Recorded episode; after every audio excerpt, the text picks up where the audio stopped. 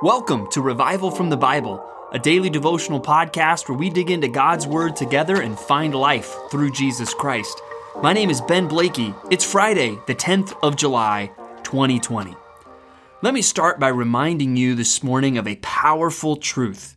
If you are a Christian, if you have turned from your sin and put your faith in Jesus Christ, the Bible makes it clear that now the Holy Spirit lives inside of you.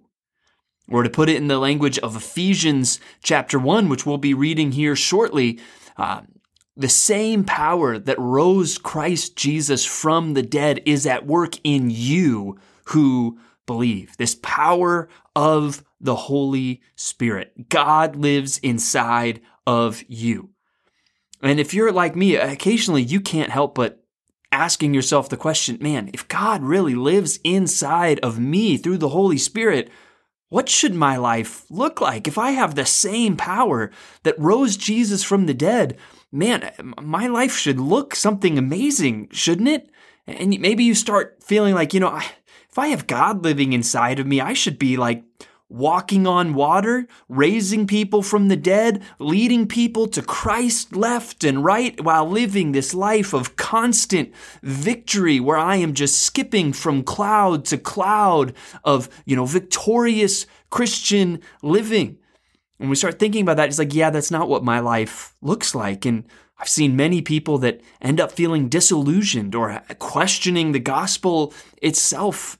So Let's ask that question today. What does it look like to have the Holy Spirit living inside of you? We're going to see an answer from that in Galatians chapter 5, verses 16 through 26.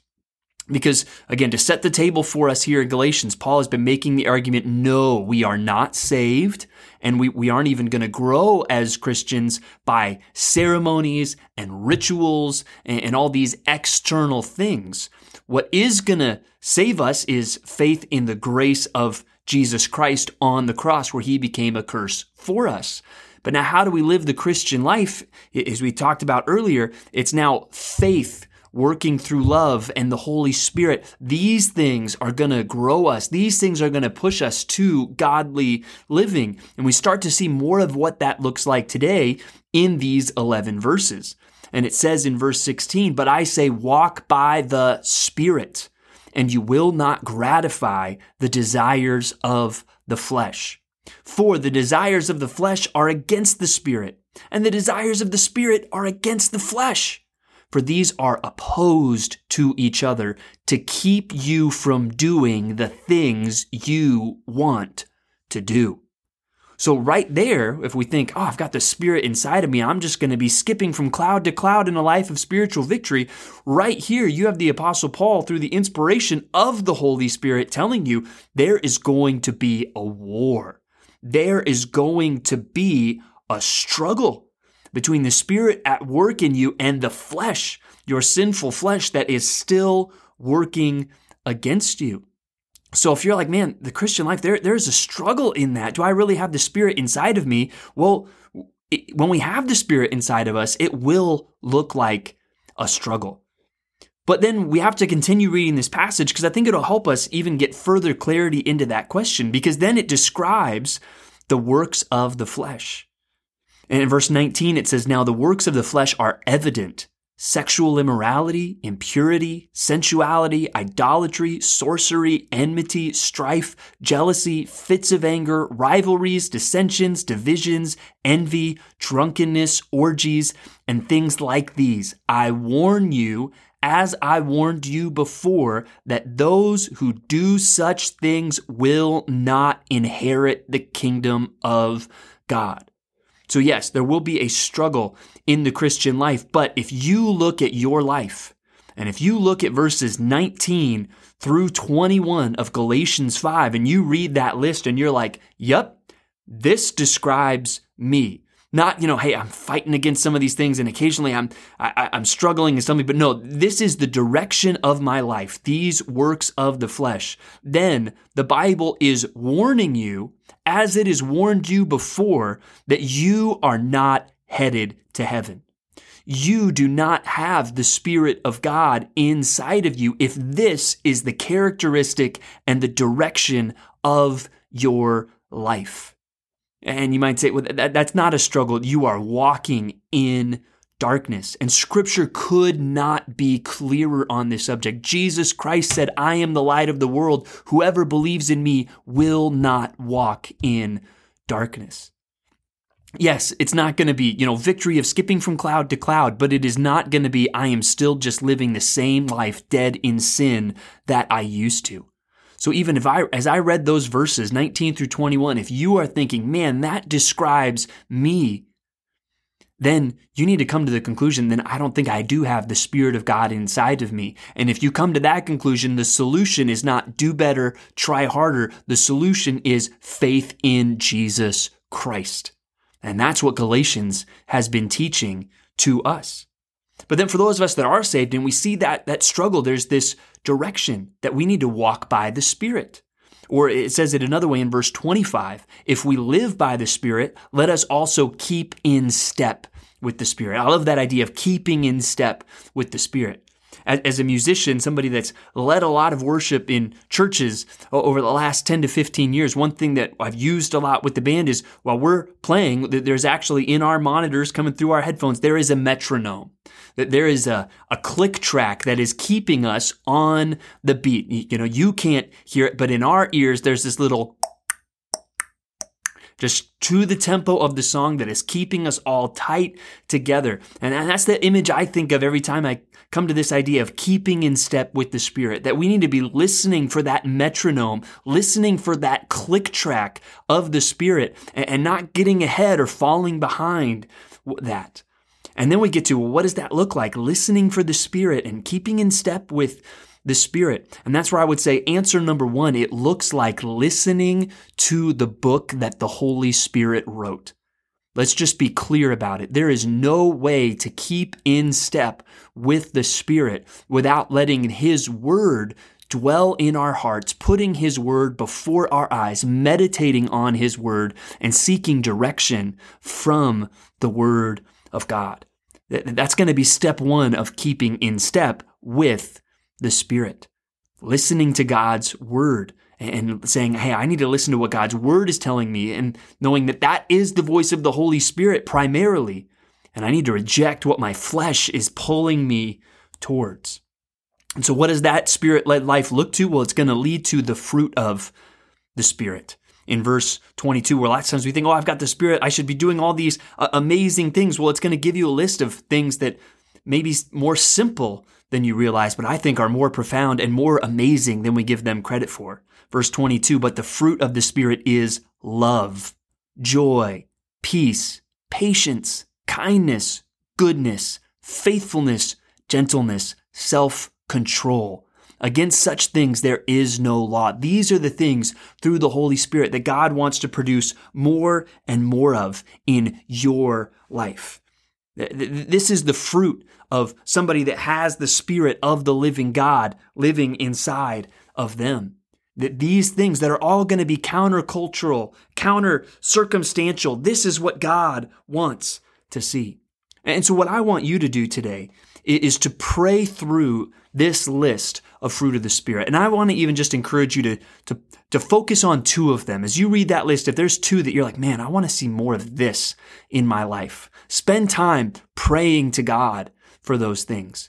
And even knowing God is our Father, He loves to listen to His children. And even in, in Luke, when the disciples are learning to pray from Jesus, He says, just as your father, your earthly Father wants to give you gifts, so much more does your heavenly Father want to give the Holy Spirit to those who ask Him.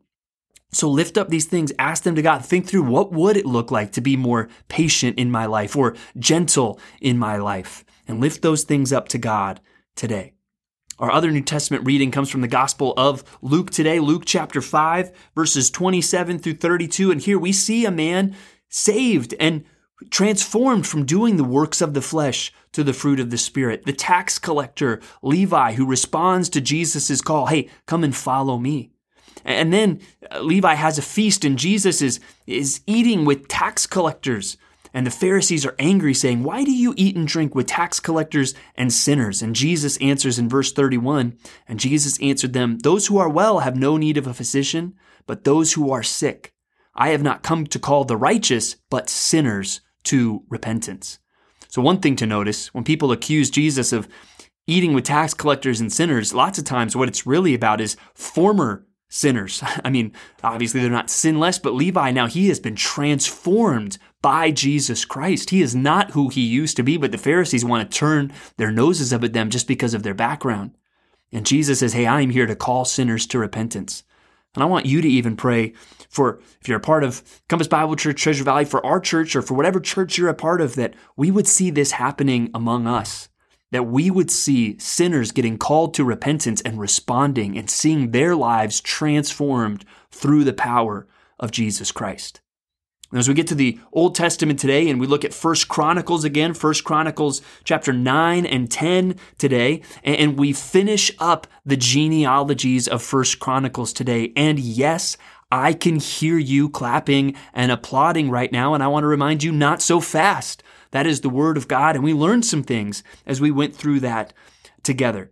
But today, as we end up the genealogies in chapter 9 and start to get into the history of King Saul in chapter 10, which really is just the end of it, there's a phrase at the very beginning and the very end of our passage today. If you look at uh, chapter 9, and one thing you'll learn about Chronicles is this was clearly written after the exile, because there's history even of all of that. Uh, but if you look at chapter 9, verse 1, it says, So all Israel was recorded in genealogies, and these are written in the book of the kings of Israel. And Judah was taken into exile in Babylon because of their breach of faith. And then in chapter 10, when it's talking about the death of King Saul and how God took the kingdom of him from him and gave it to King David, it says in verse 13, So Saul died for his breach of faith. He broke faith with the Lord in that he did not keep the command of the Lord, and also he consulted a medium seeking guidance. He did not seek guidance from the Lord. Therefore, the Lord put him to death and turned the kingdom over to David, the son of Jesse. That whether you're looking at the nation or you're looking at King Saul, God had made promises to them. God had sought to build them up and to be there for them, and they had broken faith with God and sought direction, sought fulfillment, sought it somewhere else. And that's even a little bit of what we see the history of today as we finish Psalm 81.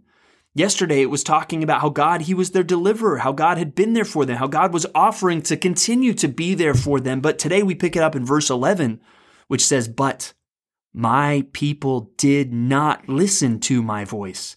Israel would not submit to me. So I gave them over to their stubborn hearts to follow their own counsels. Talking about God's wrath in, in the face of his people's breach of faith. But let's look at the rest of that reading from Psalm 81 today, where it says, Oh, that my people would listen to me, that Israel would walk in my ways. I would soon subdue their enemies and turn my hand against their foes. Those who hate the Lord would cringe toward him, and their fate would last forever. But he would feed you with the finest of the wheat, and with honey from the rock I would satisfy you. And again, while we're not the nation of Israel, I think some of these offers are here for us today. God is offering to satisfy us, to feed us. That's really what we looked at this last Sunday at church. And we'll be looking again at this Sunday where Jesus says, I am the bread of life. Whoever comes to me will never hunger. Whoever believes in me will never thirst. Jesus is still making this offer to the world of satisfaction, of security. And the question is, are we going to look to him or are we going to trust ourselves and look to the things of the world? Because when we look to Him, we will find hope, we will find satisfaction, and we will find a life can be transformed through the power of Christ as He gives us the Holy Spirit, which will lead then to more of the fruit of the Spirit in our lives. Thanks for digging into God's Word with me today on Revival from the Bible. For more resources, check out revivalfromthebible.com. To learn more about Compass Bible Church Treasure Valley, go to compassbible.tv. The grace of our Lord Jesus Christ be with you.